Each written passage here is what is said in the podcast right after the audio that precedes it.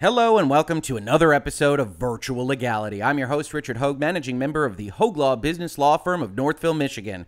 And though I told you last week that I was unlikely to do any videos between Christmas and New Year's, I also didn't anticipate that our friends in the plaintiff's bar at the Rosen Law Firm would be filing a securities class action lawsuit on, I believe, Christmas Eve. And thank you to everybody that linked this to me on Christmas Eve and on Christmas Day. And if you haven't followed this story here in Virtual Legality, we've been talking about the release of Cyberpunk 2077 and the statements and refunds and removals from the Sony store that happened along with it for a little bit of time now, including in our most recent video, would there be a lawsuit against CD Projekt and against CD Projekt Red for what amounts to fraud on the market?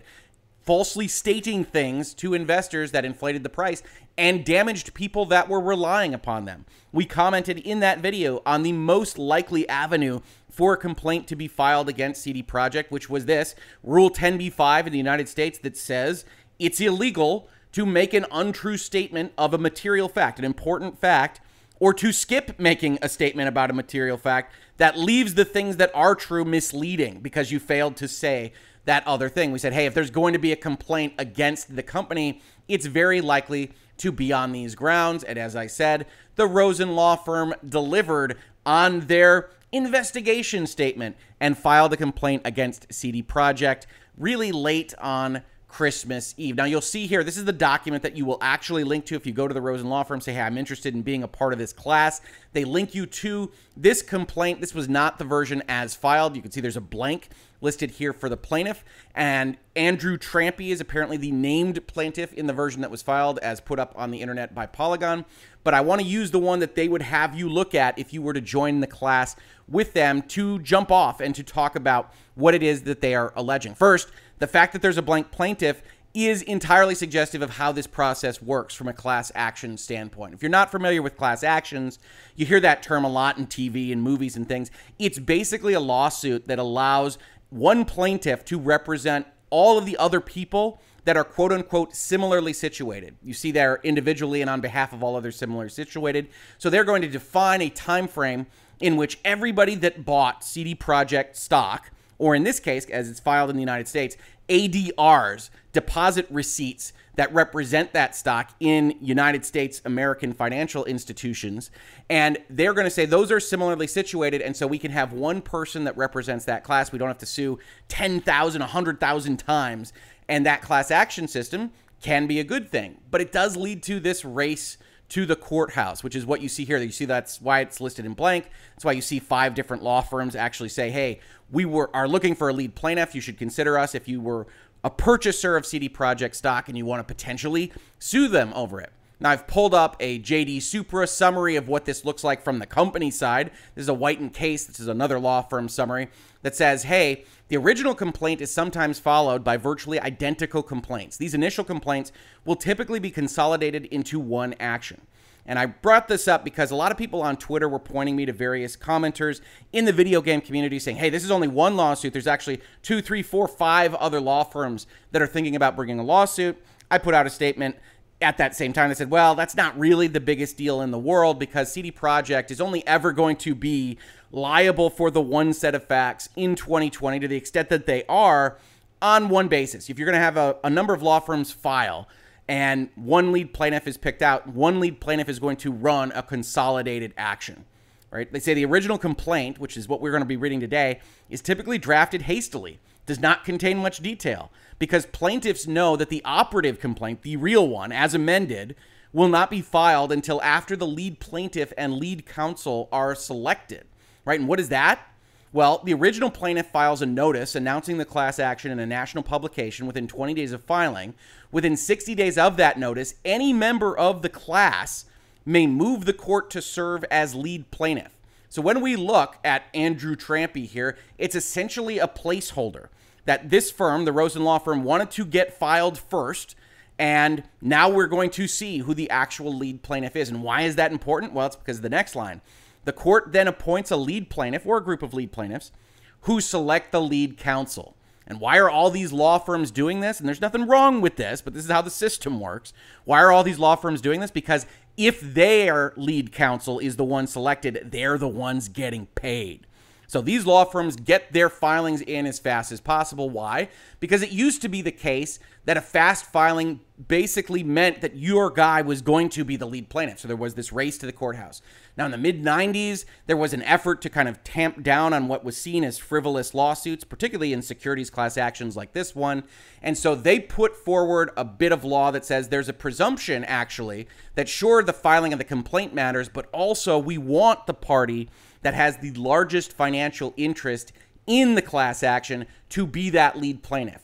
If your damages are so much higher than some other members of the class, then that should matter more than just the fact that you signed on with the Rosen law firm or whomever, any of a number of other law firms first and got filed in the court. Now, all of this is basically up to the court. There are various things that they uh, look at, that they analyze to determine who the lead plaintiff is, but obviously the Rosen law firm and really the rest of the class action bar thinks that it is useful to get their filing in first, which is why you see things like this where it's in blank, where we don't have a plaintiff. Plaintiff blank, individually and on behalf of all other persons similarly situated, alleges the following based on his personal knowledge as to the plaintiff and the plaintiff's own acts and information and belief as to all other matters based on the investigation conducted by and through his attorneys. Right? This process is driven by plaintiff's counsel, class action counsel. And again, there's nothing wrong with that. In fact, there's a lot of usefulness in terms of this acting as a kind of bounty system for attorneys to go get paid. These are all going to be done on contingent basis. So they get paid if they are able to extract damages from the company in question. And that contingent basis allows a lot of firms to go in and say, hey, I want to represent you. I'm going to do a good job. I'm going to get you guys money other people would point out that that does generally mean that the lawyers get paid the most or an insignificant addition to what the actual people that are damaged by this uh, receive, but that is in fact the way it works. And as you will see here, as the investigation through his attorneys is described, what is described is effectively a virtual legality episode, right? Which included, among other things, a review of defendants' public documents, conference calls, and announcements made by defendants, public filings, wire and press releases published by and regarding CD Projekt, and information readily obtainable on the internet. Yep. What they do on this is look at what we've been looking at for the last couple of weeks with respect to CD Projekt and say, hey, you know, if this is the state of play right now, if you've got a big loss in your stock market price, why did that happen? Well, it's when Sony cut you off from sales on the Sony platform or when you issued your refund statement. Okay, what did you say before that that maybe was a lie? And then you basically back research into a lawsuit like this one. It's one of the reasons why earlier in this series I said whenever you have a loss like you saw with respect to CD Projekt, which is significant percentages of the value of their stock, of the ADRs here in the United States, then effectively you get those investigation letters that we saw from these law firms that say, hey, anybody interested in talking to me about all this, because there's probably a potential lawsuit available. Continuing, plaintiff believes that substantial evidentiary support will exist for the allegations set forth herein after a reasonable opportunity for discovery. Again, this is hastily drafted and put together. This says, hey, we looked at everything online. We looked at the public statements. We don't have any extra information. The plaintiff ne- hasn't necessarily brought us extra information. In fact, they're not even named in this version of the document. But we are sure that when we get a chance to look at their emails and look at their memos and look at everything else internally, that this is going to bear fruit that just from what we can see, the tip of the iceberg in terms of public communication suggests some fraud, some deceit, some misstatement that we will find court as long as you certify the class and allow us to proceed into discovery. Now, what do they actually want in terms of the class period here? They frame it as follows This is a class action on behalf of persons or entities who purchased or otherwise acquired publicly traded CD Projekt securities between January 16th, 2020 and December 17th, 2020. Now, does that name that does that date, that January 16th date ring a bell? It should. On January 16th is when CD Projekt put out this statement.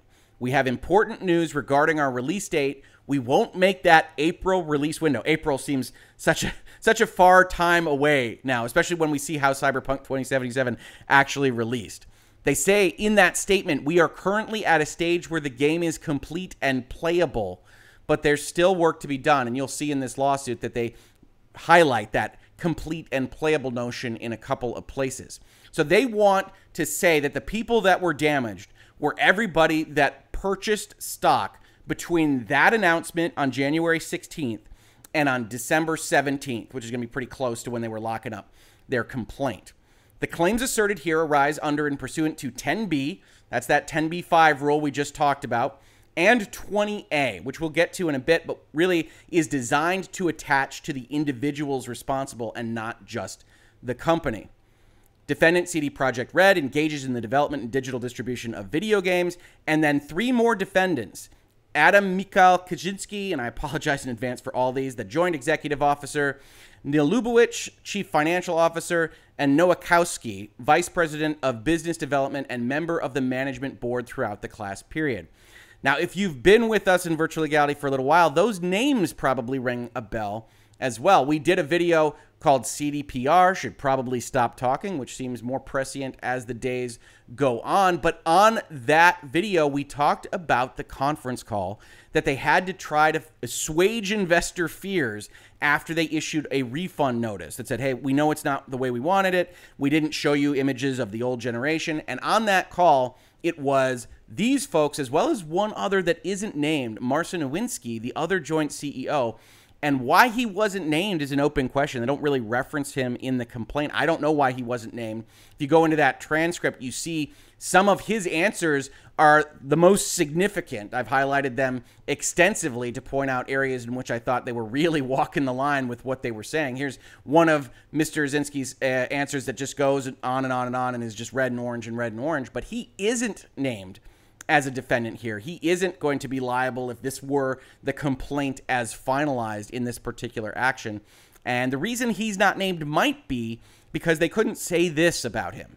They want to say about the defendants that they participated in management, they were directly involved in day to day operations, they had confidential proprietary information, they were directly or indirectly involved in disseminating the false and misleading statements, they were directly or indirectly involved in maintaining the company's internal controls, they were aware of or recklessly disregarded the fact that the false and misleading statements were being made by the company. They approved or ratified those statements. They were responsible, right? One of the things that they're going to try to establish in this complaint is that not only did the company do this thing as a company, but that these three individuals were the individuals that were most responsible for making sure the company said these things that had the direct effect of defrauding the market or as we get to in paragraphs 14 and 15, the company is liable for the acts of the individual defendants and its employees under the doctrine of respondeat superior. When you're doing something in the capacity of an employee for your company, then the company is liable for your acts thereunder. The scienter, the state of mind of the individual defendants and other employees and agents of the company is similarly imputed to the company. So, because they had this control, because they did these things, we can't impute a state of mind to an entity like a company that's a legal fiction. So, you have to go through an individual, and they establish that the individual, or they complain that the individual, had these required elements of the crime, and so the company should be liable. Then we get to some of the substantive allegations, and here is where this law firm has plucked out what they think are uh, ostensibly the most important false and misleading statements. First, we see they use definitions to avoid the problem we saw in the transcripts from CD Projekt in terms of describing the PlayStation 5 and Xbox Series X as next generation consoles, although you'll note here that the lawyers call it an Xbox X, which is arguably worse than Series X. And then the old generation is Xbox Series One. So, you know, we've got issues with the naming, even in this document. That's probably going to be a problem throughout any of these documents that you read from law firms that probably aren't that terribly invested in the video game ecosystem. Now, in terms of those false statements, we see on January 16th that they said it was complete and playable. Now, when we look at this, you'll get my commentary on this, the strength and weakness of this complaint as we go through here. When we look at 10b5, it is important to note that the statement actually has to be untrue. And if there's going to be an omission, that that omission has to be of a fact that is true and that needs to be told. And one of the things that you avoid getting into trouble under this rule by, if you're running a company or you're making statements out to the public, is you say things like, it's playable. And obviously, in the framework of the statement, you've said it's playable, but there's work to be done. I don't know that a reasonable minded person would look at that statement and say that it needed to be able to be run perfectly at that moment in time. Playable to me means that you can effectively brute force it through from the beginning to the end of the game. And I really don't have any doubt that you can brute force Cyberpunk 2077 on the PlayStation 4 or the Xbox One all the way through to the end of the game if you're willing to deal with low frame rates and crashes and bugs and all sorts of other nasty business that is going to prevent you from having fun in doing so. But the fun isn't at issue when we talk about securities actions. The issue is did they lie? They continue on with other statements. April 8th, the board justified the decision to move the game back by pointing out the need for additional time to fully playtest, bug fix, and polish the game, thus ensuring that customers receive a top quality product. Now you say, okay, Rick, well, they clearly didn't get a top quality product if you bought it on the PlayStation 4 or Xbox One when it came out. But this is the kind of statement that is forward looking, right? As of April, they don't know how it's going to turn out. This is why we delayed it to September and to November and to December ultimately. And that was to try to polish this thing and get a version of the game out that people would be satisfied with. They're going to focus, I would imagine, on this word ensuring to suggest that they thought they could guarantee it, but there's never a guarantee in software development. And again, this one comes out and is pretty weak ish on its own but they're establishing a tableau, right? They're they're weaving a tapestry of statements that, if not false, are at least put together in a framework that could be considered misleading. Continuing in September, we say, hey, we are confirming, and well, actually, today we started preparing for the final certification, so we're very close. We know that certification actually went through about this time, so that's not a lie. It's a huge game, but as we said, everything is on track and we're planning to launch it on 19th November. Now, we know that it gets delayed again from that 19th November release date. So we know that they think everything is on track. It clearly wasn't on track. And you can start to create a circumstantial set of evidence that says, okay, well, it didn't come out in April, it didn't come out in September, it didn't come out in November, it didn't it only came out in December. And should it have really come out then to suggest that they knew that there was a lot of stuff going on behind the scenes and that all of these statements are lies? But on its face, if we don't have that circumstantial evidence kind of backing up that presumption, you don't have a lie here. Everything is on track is not the kind of thing that is ordinarily a lie unless you can show that email or other communication that's contemporaneous to this statement that is actually this guy saying, "Oh, behind the scenes, we are not anywhere close to on track." And that's one of the reasons that this complaint gets filed and that you have a lawsuit like this is they want to go have discovery and go find contemporaneous statements to what is public facing internally to try to go establish that they knew things were a lot worse than they were letting on. The current version, continuing with the CD Projekt statement, which will be released in November, it wasn't, will be playable from the beginning. When next gen consoles are released, you will be able to play the current gen version on next gen from day one. And I don't know why that was included in this lawsuit. That's 100% true. In fact, if you want to play Cyberpunk on a console, chances are your best experience is playing the old gen versions on the next gen boxes. In October, they continued with a few more statements. Even though the game has been certified on the current gens by both Sony and Microsoft, some very final optimization processes for such a massive and complex game require a bit of additional time. Now, in their actual transcript that we were looking at in early December, you'll do note that they actually say, hey, the certification process, we kind of cheated a little bit. That Sony and Microsoft maybe gave us a little bit of leeway, expected us to fix these things, and we failed them. And it was that kind of statement and the refund statements that I think really resulted in Sony dropping the hammer on them and removing them from the store. Microsoft didn't, and that might be a part of this story as well. But at the end of the day, I'm surprised that you don't actually get that statement in this lawsuit where they comment on the fact that certification was kind of cheated a little bit. That doesn't appear in this complaint at all. He elaborated that the game is releasable on the 19th, and having those three more weeks just gives us more changes to fix this and that so we feel secure. indeed, the game probably was releasable insofar as it launched. You saw that response in their transcript that said, hey, I know people are upset about the performance, but the game launches. It's not like it's broken, which is a terrible thing to say to the market, but also not necessarily a lie. On that call, they say, I wouldn't say there's a problem with the release because there's nothing wrong with the Xbox or PS4 versions. Nothing wrong is pretty strong in this context. There is optimization to be handled also because of how we were approaching things from the get go in terms of development. So there is no problem with Xbox or PlayStation 4, to be honest. Then you get a statement in like uh, November. positive impressions on the part of journalists, and, and in particular, their remarks, which underscore the complexity and amazing ambiance of Night City, make us very happy and confirm the remarkable potential of Cyberpunk. And there's no real falsities there, so I'm not entirely certain what that paragraph is doing. We believe that the game is performing great on every platform. And then elaborated by saying we are excited to be able to bring our game to more players than ever before. The extra time gained by postponing the release is being used to further optimize the game, and we feel that it was the right decision. This paragraph, again, is kind of showing where I think some of the weakness is here. They highlight we believe that the game is performing great on every platform, presumably to focus on hey, its performance as a game is not great on the Xbox One and PlayStation 4, but at least in the context given in the remaining paragraphs here, it is suggestive of the fact that CD Projekt was actually stating that they were happy with the sales. Because as of the time frame of this call, the game hasn't released. We're looking at November. We believe the game is performing great on every platform. It's going to be launched everywhere. We're excited to bring it to everybody.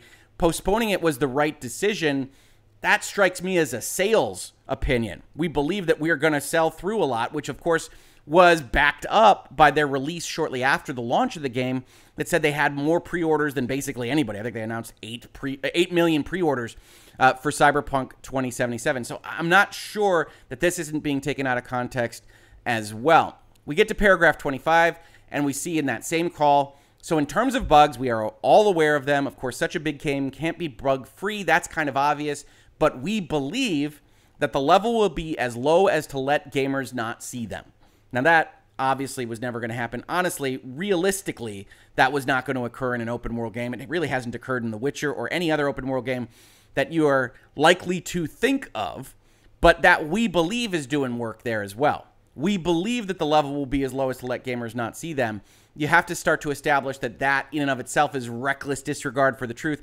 Wasn't something that they actually believed at the time. The statement in and of itself is not necessarily the kind of falsity that usually results in securities liability. Their final statement here the, the rosen law firm here in paragraph 26 says the statements contained in those upper paragraphs the ones we just read were materially false and or misleading because they misrepresented and failed to disclose the following adverse facts. One, Cyberpunk 2077 was virtually unplayable on the current generation Xbox or PlayStation systems due to an enormous amount of bugs. That is the primary issue here. They want to say that that set of statements, the set of facts underlying those statements, were hiding the fact that this wasn't going to be playable on the old gen systems in any functional way. From there, we get more far afield. As a result, Sony would remove Cyberpunk 2077 from the PlayStation Store, and Sony, Microsoft, and the company would be forced to offer full refunds for the game. So, as a result, we've already gone one step past what their statements are actually about, right? So, we've got specifically defendants made false or misleading statements or failed to disclose that as a result, Sony would remove Cyberpunk 2077. That's not something that CD Projekt or CD Projekt Red could have possibly known at the time that the statements were made. And belying the fact that they couldn't have possibly known that is the fact that Microsoft didn't take it down. Right? The fact that Microsoft didn't take it down suggests that there were two in, two different ways to go here. Microsoft thought that a warning was just fine. Sony thought that a warning wasn't fine and removed it from the store. But there are other things that happened there as well, which is the statements that the company made. Bad business decisions that led to Sony removing it from the store. But note, bad business decisions aren't on trial here. One of the best defenses that CD Projekt probably has to all of these actions is that we made legitimate mistakes in the interest of trying to serve a market. Those mistakes were made not through fraud, not through artifice or deception. We didn't mean to imply anything wrongly to the market. When we said those things, they were truthful. It just didn't come out the way we wanted. We are bad managers. We made a bad video game. We made some bad mistakes. We shouldn't have treated Sony like that. We should have talked to them about refunds before going out with the refund statement. Those are all true facts. We did bad things. That doesn't make you liable to your investors. In fact, investors should be discounting and saying those guys are bad managers. That's not the same as lying to the market. So, this first one could potentially be a lie. It was virtually unplayable. We really didn't say that throughout the year, and we're going to have to show through discovery, if you're on the Rosen Law Firm team, that CD Projekt knew things were a lot worse than they actually were letting on, and let the stock price not reflect that fact. Then we get to as a result, Sony would remove it. I don't think that's a very good argument. Then we get to another step. Consequently, the company would suffer reputational and pecuniary harm. It would be hurt by these things. I don't even know what that's doing here. As a result of that, defendant statements about its business operations and prospects were materially false. Specifically, defendants made false or misleading statements that failed to disclose that, as a result of everything that happened, defendant statements were false. They made a false statement failing to disclose that their statements were false.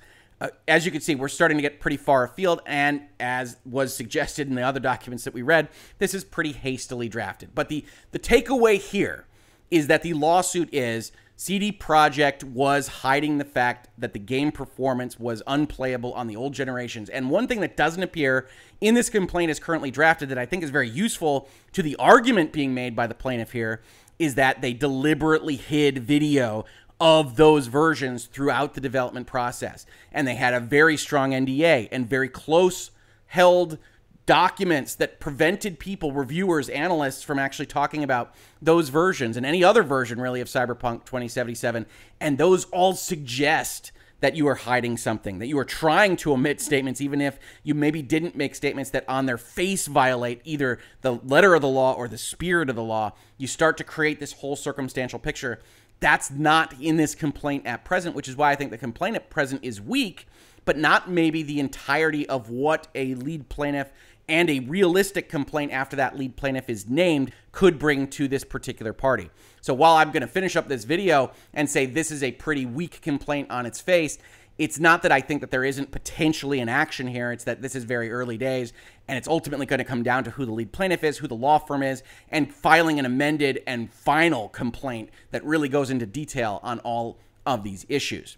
The truth emerges is the next section from the Rosen Law Firm here. Consumers soon discovered that the current generation console versions of Cyberpunk 2077 were error laden and difficult to play. IGN published a scathing review stating that the console versions fail to hit even the lowest bar of technical quality one should expect, which does sound like legal language, uh, admittedly, IGN, even when playing on lower end hardware. Cyberpunk 2077 performs so poorly that it makes combat driving and what is otherwise a mastercraft of storytelling legitimately difficult to look at. I might have ellipsed that mastercraft of storytelling, but fair enough.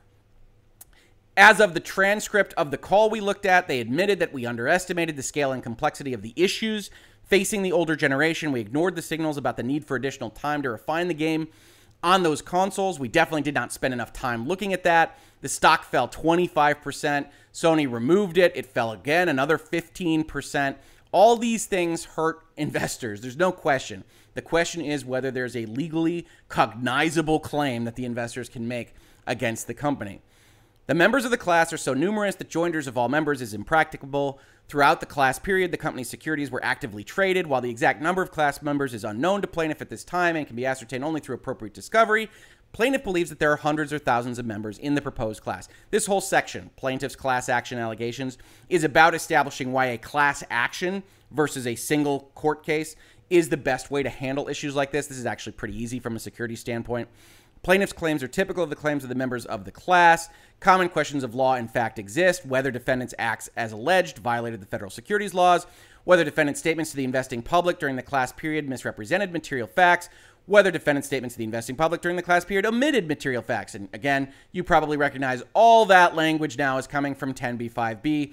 Don't lie and don't omit to stay, say things that result in the rest of your statements reading as lies whether the prices of the company's securities during the class period were artificially inflated because of those misrepresentations. And as we talked about in our earlier video, this is all based on fraud on the market concepts. Plaintiff will rely in part upon the presumption of reliance established by the fraud on the market doctrine. In that, among other things, the misrepresentations and omissions alleged would tend to induce a reasonable investor to misjudge the value of the company's securities. Count one against all defendants. During the class period, the company and the individual defendants, individually and in concert, directly or indirectly, disseminated or approved the false statements specified above, which they knew or deliberately disregarded were misleading. in that they contained misrepresentations and failed to disclose material facts necessary in order to make the statements made in light of the circumstances under which they were made not misleading. And again, you can see that this is an off the shelf kind of complaint. The parts that were filled in were the parts that we read, where they pluck all of those quotes. There's a brief description of what CD Projekt actually does. Those are the parts that are filled in. To all the rest of this is off the shelf right? It's very easy that a 10b5 allegation against a company that made a misrepresentation mostly looks the same. Hey, this is why a class is important. This is why 10b5 is important. The company and the individual defendants acted with scienter. They knew what they were doing in that they knew that the public documents and statements issued or disseminated in the name of the company were materially false and misleading, knew that the statements or documents would be issued to the investing public, knowingly participated or acquiesced in the issuance of dissemination of such statements or documents as a primary violation of the securities laws. They knew what they were doing. They had a reckless disregard for the truth. Plaintiff and the other members of the class relied on those statements. Had plaintiff and other members of the class been aware of the truth, they would not have purchased the company's securities at the artificially inflated prices that they did or at all. By reason of the foregoing, the company and the individual defendants have violated Section 10B of the 1934 Act and Rule 10b-5. So, end of the day, that's the main count. The second count here is under 20A, and that basically says that officers and directors of a company that they control are responsible for what the company is responsible for. If we actually go and we look at this particular point uh, in the Act, every person who directly or indirectly controls any person liable under any provision of this chapter shall also be liable, unless the controlling person acted in good faith and did not directly or indirectly induce the act or acts constituting the violation or cause of action. So it's not everybody, it's only the people that actually did the thing for the company, but they want individuals to potentially be liable. And we've got various sections here that say that. Prayer for relief we would require the defendants to pay damages sustained by the plaintiff and award plaintiff and the other members of the class pre-judgment and post-judgment interest, as well as uh, just court, as well as their attorney's fees, uh, if you wouldn't mind. We'd, we'd, like our fees and costs. That's that's actually why we do this. Respectfully submitted, the the, the Rosen Law Firm. Remember those attorney's fees, uh, if you would.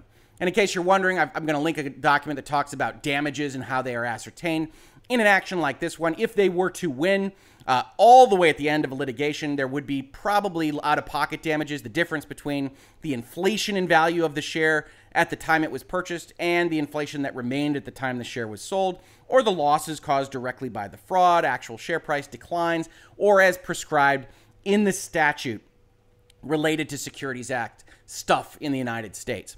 And so you can go and you can check that out. But at the end of the day, if you get past discovery, you start to get into settlement areas, and almost all of them would settle. The company would figure out a number that required them to pay the folks that were otherwise quote unquote damaged, but not go all the way through litigation, not have to go through discovery, not get some potentially dirty laundry out there for the public to consume. So a lot of these are settled at the end of the day if they do survive the certification of the class and the discovery process.